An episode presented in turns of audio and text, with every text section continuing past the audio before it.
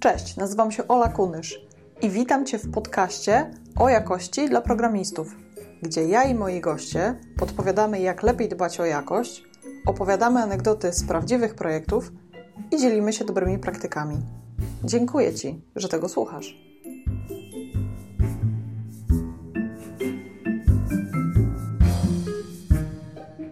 Zapraszam Cię do przesłuchania pierwszej z dwóch części rozmowy z Magdą Stożek. Magda to programistka i jedna z 60 CEO w firmie Software Mill, gdzie aktualnie pisze w skali. Jest liderką grupy Java User Group w Zielonej Górze, współorganizatorką konferencji Greenfield, zdeklarowaną zielonogórzanką, rowerzystką miejską oraz fanką grupy książek, planszówek i stepowania. W tej części Magda opowiada historię o testowaniu na produkcji za pomocą faksów – oraz podpowiada, jak zacząć pisanie testów i czym są testy oparte na właściwościach. Zapraszam.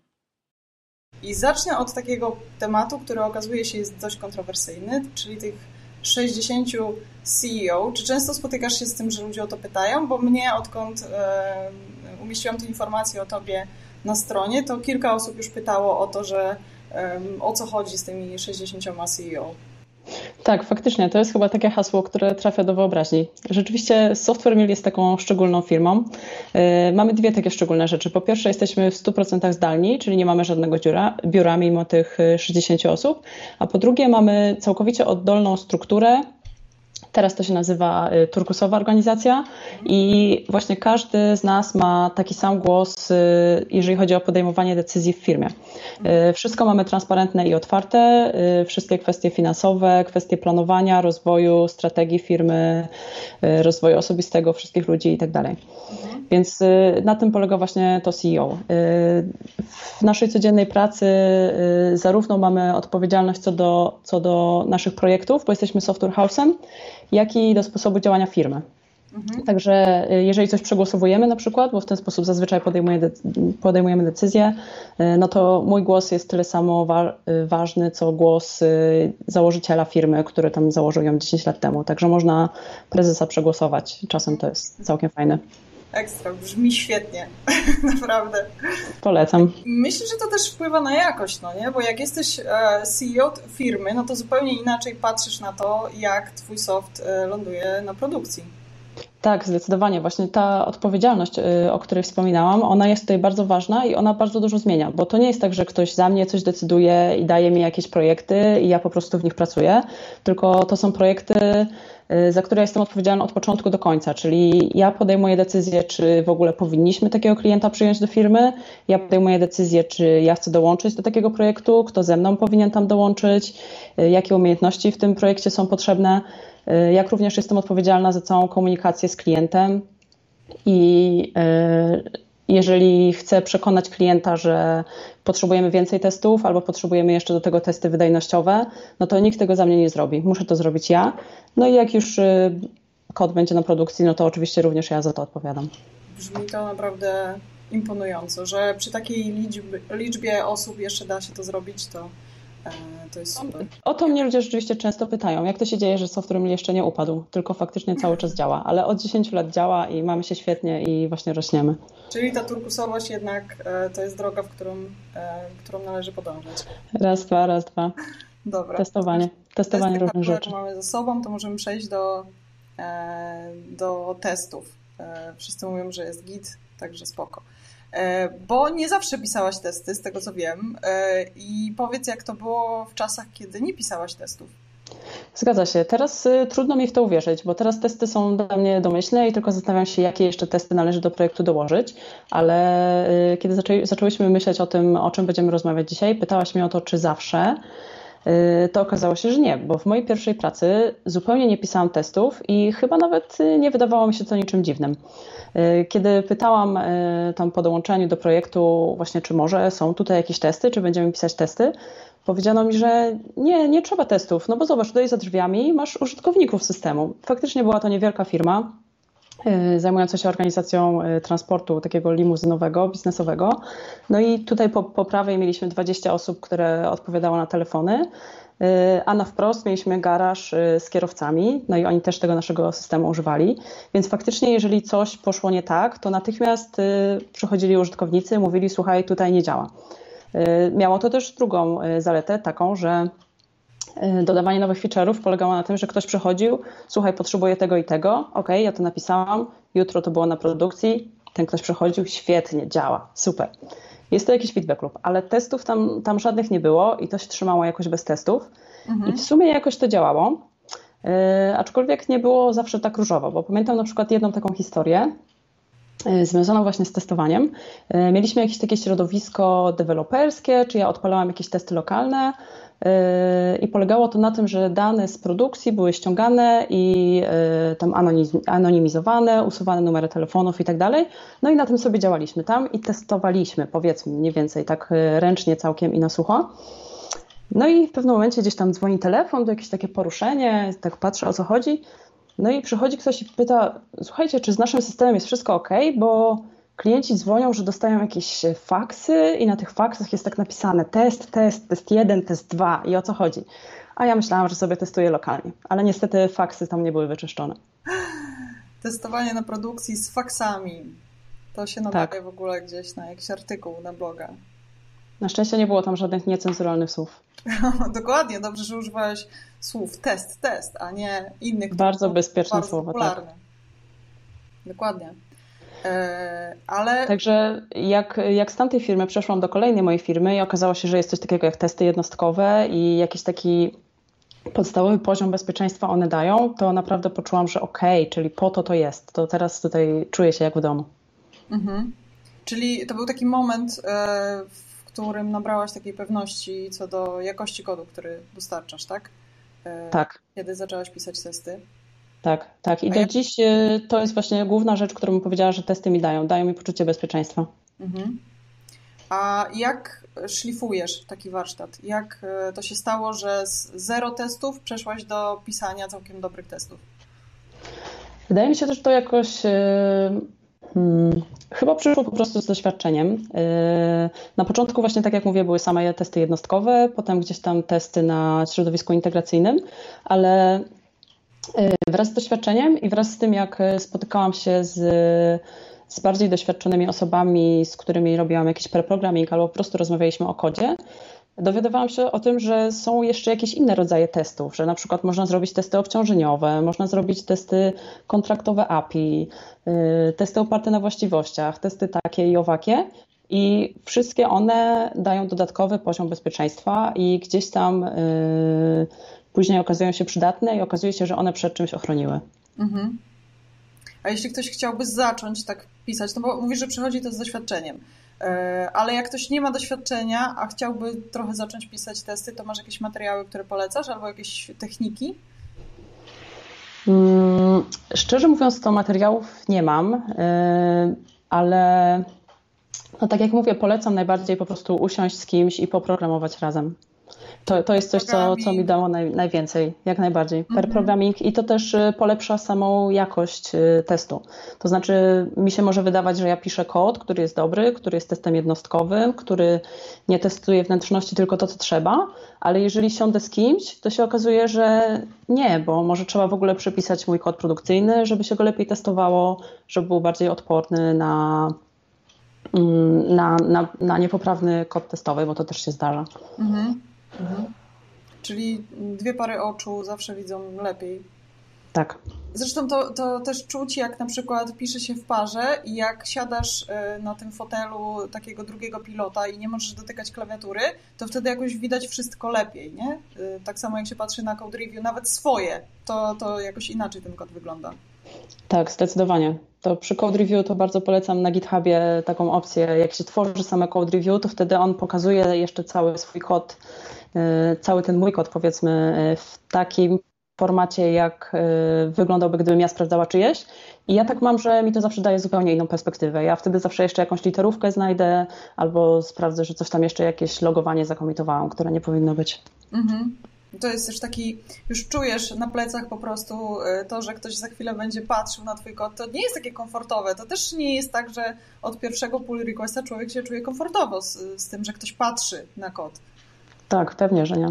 To, to się trzeba nauczyć. Ale też y, ważne jest chyba, jak już tak gadamy o, rozmawiamy o pull requestach, ważne jest też dawanie feedbacku pozytywnego, bo to też jest super. Ja czas, czas, czasem uczę się w taki sposób, że przeglądam czyjś kod na code review i myślę sobie, wow, super patent. I wtedy staram się sama sobie pamiętać, żeby dać tam łapkę w górę na, na GitHubie, czy coś takiego, żeby ta osoba wiedziała, że okej, okay, ktoś to widzi, ktoś to czyta, trzeba tak robić dalej. Mhm. No my tak samo y, w Tipserze, w firmie, w której pracuję, właśnie jesteśmy wielkimi fanami bardzo pozytywnego feedbacku na pull requestach e, podczas code review i u nas nawet gify z kotami wjeżdżają czasami, jak ktoś na przykład zrobi coś fajnego albo zrobi właśnie taki ekstra krok, którego nie musiał zrobić, albo na przykład jest jakaś fajna struktura użyta, jakiś fajny algorytm, to wtedy łapki, serduszka, y, gify właśnie z kotami i to bardzo polepsza taką pracę w zespole, bo, bo każdy lubi dostawać pozytywny tak. feedback, ale mało kto go daje w IT. No właśnie, kiedyś słyszałam nawet takie powiedzenie, że feedback trzeba nawet dawać, nawet jeśli jest pozytywny. To jest Dokładnie. takie może nie, ale to, ja to wykorzystam, ja to kradnę, ja to będę wykorzystywać, bo to jest bardzo ważne, bo y, my zawsze się skupiamy na tych konstruktywnych y, rzeczach, y, które też nie zawsze są konstruktywne, a, a rzadko myślimy o tym, żeby, że ktoś po prostu odwalił kawał dobrej roboty i trzeba mu za to podziękować. Dokładnie. Dokładnie tak. A powiedz mi, bo wiem, że w Software Millu duży nacisk też kładziecie na jakość, bo, bo miałam przyjemność pracować e, z inżynierami właśnie e, z waszej firmy. E, I czy wy jakoś budujecie tą kulturę specjalnie, czy to się dzieje samo, czy macie jakieś wewnętrzne szkolenia? Jak to wygląda? Trochę jest tak, że y, dzieje się samo, a trochę jest tak, że wciąż tą kulturę budujemy, bo y, mamy jakieś swoje wewnętrzne szkolenia. One często wynikają z jakichś takich bezpośrednich potrzeb, że nie wiem, potrzebujemy o z event sourcingu, jakieś szkolenie albo skawki, bo klienci nas o to pytają, musimy się to szkolić. To jest jedno źródło szkoleń. Drugie źródło szkoleń jest takie, że jeśli ktoś coś przygotowuje na jakąś konferencję, a mamy stosunkowo dużo speakerów w firmie, no to najpierw y, jest dry run w firmie i wtedy można sobie przyjść, posłuchać i też się czegoś nauczyć. Więc w naturalny sposób również y, pojawiają się tam jakieś prezentacje o testach, ale nie mamy jakiegoś takiego nacisku specjalnego na testy. Y, to u nas po prostu przychodzi bardzo naturalnie. To wynika trochę z tej odpowiedzialności, o której mówiłam, że nie możemy na nikogo e, tej odpowiedzialności zrzucić. Trochę to wynika też z takiego etosu, który my mamy, że my e, mówimy naszym klientom na stronie i wszędzie, że my dostarczymy oprogramowanie, które jest dobre. Czyli jeżeli ktoś tam ma gdzieś napisany na kolanie jakiś, e, jakiś produkt, który później wychodzi jako startup i odnosi sukces i nagle trzeba to wyskalować i zrobić to tym razem już naprawdę dobrze, to wtedy wchodzimy my. No i w takiej kulturze ta, ta idea pisania testów i zastanawiania się nad tym, jakie jeszcze testy są potrzebne, ona po prostu jakoś tak naturalnie między nami się przechodzi. Mhm. Czyli, czyli to, nie jest, to, jest, to nie jest działanie wprost, tylko to jest działanie tego etosu. Mhm. A wydaje mi się, że częściowo to też wynika z czegoś takiego, że my mm, mamy małe teamy, mamy małe zespoły i nie mamy, prawie nie mamy dedykowanych testerów. Czyli u nas każdy programista pisze kod testowy i nie ma tak, że jak było na przykład w moich poprzednich firmach, e, to było zazwyczaj tak, że zespół skramowy, powiedzmy 7 osób, w tym pięcioro programistów, dwójka testerów, no i ja piszę swój kod, ok, piszę jakieś testy jednostkowe, ale generalnie potem przejmują to ode mnie ci testerzy i ci testerzy mają za zadanie wymyślić jakieś przypadki brzegowe, sprawdzić, czy na pewno to jest to, co było w wymaganiach, w historyjce i tak dalej. A tutaj tego nie ma. I tutaj wszystko muszą robić programiści. Czyli z tą, y, z tą świadomością też zupełnie inaczej się pisze kod. Mhm. Więc trzeba sobie samemu te przypadki brzegowe wymyślić i wie się, że to, co ja piszę i to, co ja komituję, to jest to, co gdzieś tam klient czy użytkownik zobaczy. Nikt już y, tego po mnie nie poprawi. Mhm, dokładnie. Że ja też pracuję właśnie w takiej firmie, w której nie ma testerów. My się ciągle przymierzamy do tego, żeby, żeby mieć testerów, ale jakoś tak E, zawsze są jakieś inne potrzeby, żeby dostarczać po prostu szybciej. No i, i w związku z tym ciągle zatrudniamy programistów. E, I ja, mhm. mimo tego, że pracuję w takiej firmie już od lat i że właśnie bardzo dbam o jakość, e, to z mojego doświadczenia wynika, że te kompetencje takie testerskie są bardzo ważne i one wnoszą coś zupełnie innego, bo to nie chodzi tylko o to, żeby sprawdzić, czy coś działa, tylko jakby ludzie, którzy zajmują się mm, dbaniem o jakość, jakby to jest nazwa ich stanowiska, mają mhm. trochę inny mindset, takie mam wrażenie, że, że trochę inaczej podchodzą do, do, do, do zapewniania tej jakości niż my pisząc kod. No i też no, jednak to jest taka, taka trochę walka, bo E, to jakby ta walka jest wspólna, cel jest jeden, żeby była dobra jakość, natomiast czasami jest takie przerzucanie się właśnie z jednej strony na drugą. I e, czy ty masz jakieś takie doświadczenia z swoich poprzednich firm, że były jakieś takie walki właśnie programiści kontra testerzy? E, tak, wydaje mi się, że tak było. To znaczy, my zawsze jako programiści staraliśmy się udowodnić, że nasz kod przecież działa, a, a testerzy starali się udowodnić, że nie, to nie działa, tak nie może być. I często były y, walki czy spory były na temat tego, czy dyskusje, y, czy bug jest poważny, czy nie, bo według nich zawsze wszystkie bugi były poważne. I nawet jeżeli gdzieś było coś w jakimś bardzo oddalonym rogu systemu, gdzie raz na rok może ktoś wchodzi, to dla takiego testera to była ujma na honorze i to nie mogło się tam powstać. Natomiast my z naszej perspektywy programistycznej, mając na karku cały backlog następnych zadań, mówiliśmy, że nieprawda, to jest nieważne i to tam może być i w ogóle e, zapriorytetujmy to gdzieś indziej, bo my teraz na to nie mamy czasu. Mhm. Więc trochę to tak e, była inna perspektywa. Mhm. Wrzućmy do Jiry i zapomnijmy o tym, tak. Znamy, tak. znamy to wszyscy. Jeśli e, wy macie też jakieś jakąś wizję tego, jak powinna wyglądać taka współpraca z e, programistów e, z testerami, albo macie jakieś ciekawe historyjki, albo jakieś przygody, to też piszcie. One będą tutaj przychodzić jakby e, do nas i, i ja je będę czytać. A jeszcze chciałam zapytać o, o najgorsze testy, bo mówiłaś wcześniej o tym, że, że piszesz bardzo dużo testów i E, no jeśli pisze się ich bardzo dużo, no to czasami zdarza się, że robisz takie rzeczy typu na przykład testowanie getterów i setterów albo jakieś inne takie szalone rzeczy. E, czy masz jakiś taki test na swoim koncie, który tak zobaczyłaś go po jakimś czasie i pomyślałaś, Boże, kto to napisał? E, tak, e, wydaje mi się, że moim grzechem głównym jest, e, to znaczy było kiedyś, testowanie, czy też chęć testowania metod prywatnych. Czyli takie testowanie, które testuje bebechy i wnętrzności, które sprawia, że później już tego kodu produkcyjnego nie da się ruszyć, bo on z każdej strony jest zabity na sztywno. Mhm. I zdarzyło mi się takie testy napisać. No i później widzieć, jak inni programiści się z tym męczą, bo nic się nie da z tym zrobić. Mhm. Także teraz już wiem, że, że, że to nie o to chodzi i trochę wydaje mi się, że coś e, musi przeskoczyć w głowie, żeby zobaczyć, że ten test jednostkowy to nie jest, e, to nie chodzi o to, że ma być test dla każdej metody czy test dla każdej klasy, tylko bardziej test dla jakiejś funkcjonalności. Dokładnie, dokładnie tak. Nie testuje się metod i klas, tylko, tylko funkcjonalności i też chyba e, właśnie te testy oparte na, na właściwościach trochę też zmieniają ten tok myślenia, nie? Tak, to też jest coś takiego, y, co każe nam spojrzeć y, zupełnie z innej perspektywy, zarówno na kod, y, jak i na test. Mhm. Ogólnie te testy oparte na właściwościach to jest coś takiego. W odróżnieniu od nich zwykłe testy są testami opartymi na przykładach. I teraz zwykły test polega na tym, że jeśli ja podam dwójkę, mój kod ma zwrócić czwórkę. Jeśli ja podam czwórkę, to on ma zwrócić ósemkę. Natomiast testy oparte na właściwościach wymagają ode mnie zdefiniowania i zapisania właściwości, które później biblioteka testowa przyjdzie i będzie sprawdzać, czy ta właściwość jest spełniona dla każdego rodzaju poprawnej danej testowej. Czyli to biblioteka przychodzi do nas z losowo wygenerowanymi danymi testowymi, a my mamy tylko zapisać właściwość i to ona sobie teraz sprawdzi, czy my na pewno o wszystkim pomyśleliśmy. To jest e, bardzo fajne, głównie według mnie, do wykrywania przypadków brzegowych. Bo jak my piszemy ten swój kod, to jesteśmy tak trochę e, mamy trochę takie myślenie tunelowe i chcemy, żeby ono już zadziałało i właściwie już piszemy to od tygodnia i myślimy o naszym kodzie w pewien sposób, mamy pewne założenia i czasem te przypadki brzegowe nam umykają.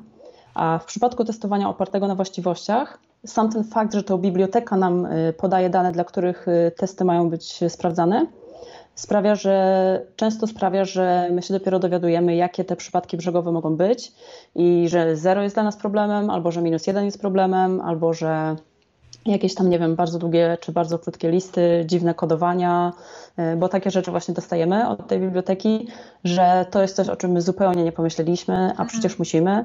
No bo użytkownicy na końcu wpiszą nam do naszych formularzy bardzo dziwne rzeczy. Mhm, tak, a my to o czym mówiłyśmy, że e, programiści jakby chcą udowodnić, że nasz kod działa, więc z reguły piszemy takie testy, które przechodzą, bo się po prostu tak. z tym. Tak. No i też. Jak, y, jak, piszemy TDD, to czasami sprawdzamy po prostu, czy 2 plus 2 jest 4. Y, I to oznacza, że nasz kalkulator działa, nawet jeśli tam jest funkcja, która zwraca po prostu czwórkę durnie. Tak. Tak, tak. No, no i ile tych kroków w TDD możemy przejść? Kilka przejdziemy, ale potem stwierdzimy, że dobra, no, są cztery przypadki brzegowe, no to chyba już jest dobrze otestowane. Idziemy z tym na produkcję. A tutaj niestety takie, taka biblioteka do testowania opartego na właściwościach jest bezlitosna. Mhm. Tak, bo ona pyta, dzień dobry, poproszę jedno jabłko, poproszę 10 jabłek, poproszę minus jedno jabłko, zero jabłek i 100 tysięcy jabłek. Tak, dokładnie tak jest. To czego, co robią nasi użytkownicy, a o czym my bardzo często zapominamy. Tak, i to jest znowu, znowu taka siatka bezpieczeństwa, bo y, często taka biblioteka wynajdzie nam, y, znajdzie nam bugi, zanim zrobią to użytkownicy. Więc mhm. tutaj to jest, to jest bardzo fajne. Czy to oznacza, że y, te testy oparte na właściwościach wyprą takie zwykłe testy oparte na przykładach, takie unit testy, które piszemy? Nie, zupełnie nie. E, trzeba to traktować jako uzupełnienie. E, testy oparte na właściwościach są super i dodają nam, e, dodają nam bardzo dużą wartość, też nie za darmo, bo trzeba właśnie w inny sposób myśleć o tych testach i czasem wymyślanie właściwości jest trudne, mhm. ale ale one nie do wszystkiego się nadają. Y, są takie rzeczy, do których y, one nie są dobre. Y, na przykład chociażby zwykłe testy bardzo dobrze nam dokumentują kod. To znaczy, jeżeli ja przychodzę do jakiegoś nowego kawałka kodu i chcę zobaczyć, jak on działa, to mogę wejść do klasy testowej, zobaczyć sobie pierwszy zwykły happy path i już mniej więcej wiem, o co chodzi. A testy oparte na właściwościach, one będą zupełnie inaczej zdefiniowane. Tam będą jakieś niezmienniki, jakieś dziwne cechy i właściwości i to y, do tej chociażby funkcji dokumentującej one tak dobrze się nie nadają. Poza tym y, no, są to jednak testy losowe, więc y, takie rzeczy jak regresja pewnych przypadków, testowanie regresyjne, czyli jeśli mam baga dla jakiejś konkretnej wartości, to chcę się upewnić, że on już nigdy nie wystąpi, więc sobie piszę specjalny test, który dla, dla tej konkretnej właściwości weryfikuje moją metodę. No to do tego testowania oparte na właściwościach się nie nadaje, dlatego że tam jest ta losowość. Więc mhm. Y, to musi być i jedno, i drugie. Poza tym y, też testy oparte na właściwościach, one nie są takie one nie są szybkie, one też nie są szybkie w wymyślaniu, więc to trzeba usiąść, y, czasami trzeba pół godziny pomyśleć, czasami trzeba się skonsultować z koleżanką czy kolegą z biurka, żeby w ogóle te właściwości wymyślić. I dlatego też ja nie zachęcam, żeby od razu iść i jutro już w ogóle pisać y, te testy oparte na właściwościach wszędzie, uznajmy, że to jest taki dodatek. Y, zastanówmy się, w których częściach naszego systemu potrzebujemy tej wartości dodanej tego zwiększonego bezpieczeństwa i tego upewnienia się, że faktycznie wszystkie przypadki brzegowe są pokryte. Mhm. Czyli pewnie tam, gdzie użytkownicy mhm, mogą wpisać różne dziwne rzeczy. Tak, między innymi tak, ale też y, czasem mamy takie fragmenty naszego systemu, w którym y, potencjalny nasz błąd kosztowałby bardzo dużo.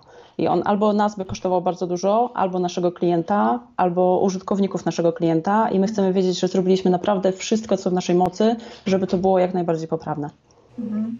Czyli znowu ta zasada 20-80, że tam, gdzie jest te 20% e, najważniejszej funkcjonalności, tam powinno być najwięcej naszych testów. Tak. I też różnych rodzajów testów, wydaje mi się. Mhm, dokładnie. A powiedziałaś jeszcze o mm, takiej dokumentacyjnej roli testów. Możesz rozwinąć ten temat? E, jasne. E, to jest, e, polega na tym, że tak jak mówię, ponieważ nasz mózg trochę myśli przykładami często, to jak widzimy zapis naszej metody jakiejś tam biznesowej, nie zawsze wiemy dokładnie o co chodzi. Tam są jakieś ify, jakieś różne dziwne rzeczy, ale jeśli wejdziemy sobie do testów, to te testy mówią tak naprawdę Y, co ta metoda ma robić, czyli że dla takich przykładów ma zwrócić nam coś takiego. Też nazwy metod testowych są bardzo, bardzo przydatne, y, albo właśnie jakieś zapisane właściwości czy przypadki brzegowe. I to jest coś takiego, to jest dokumentacja, która y, nie wychodzi, nie robi się out of date, bo jeżeli zrobimy sobie dokumentację gdzieś tam obok i mówimy, ten moduł systemu służy do tego, on ma takie dane wejściowe, takie dane wyjściowe, no to to będzie dobre i aktualne przez pierwszy tydzień. a za rok albo za dwa być może się to rozjedzie z faktycznym kodem, natomiast testy się nie rozjadą, bo w momencie, kiedy testy się rozjadą, natychmiast mamy czerwony status gdzieś tam na CI-u i od razu ktoś wchodzi i to naprawia. I to jest nie do przecenienia. Mhm, dokładnie. Zresztą testy się przydają w momencie, jak są czerwone tak naprawdę, bo jeśli są zielone testy, no to jak często zaglądasz do takich testów, które przechodzą? No, no tak, to prawda. No i też ważne jest, y, jeśli piszemy testy, żeby one na początku były czerwone, żeby faktycznie się upewnić, że one coś testują.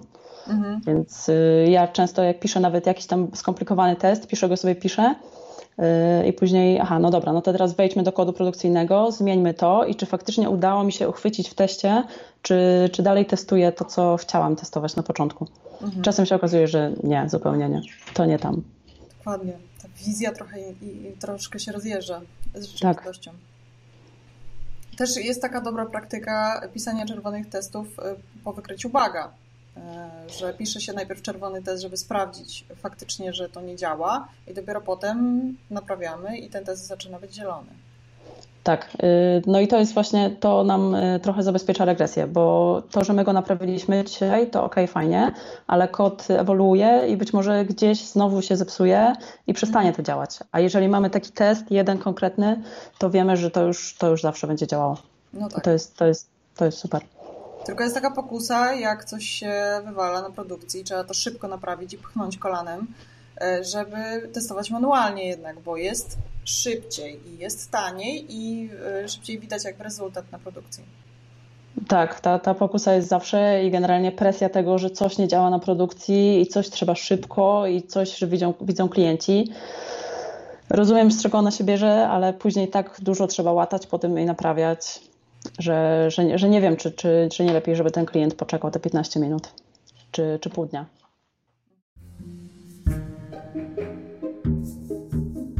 Bardzo dziękuję Ci za poświęcony czas.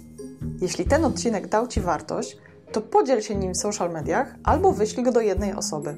W notatkach do odcinka znajdziesz linki do bloga, kanału na YouTubie i mojego Twittera. Jeśli masz jakieś pytania albo sugestie, to napisz do mnie na olamałpka szkoła testów.online. Niech moc będzie z Tobą. Ola Kunysz.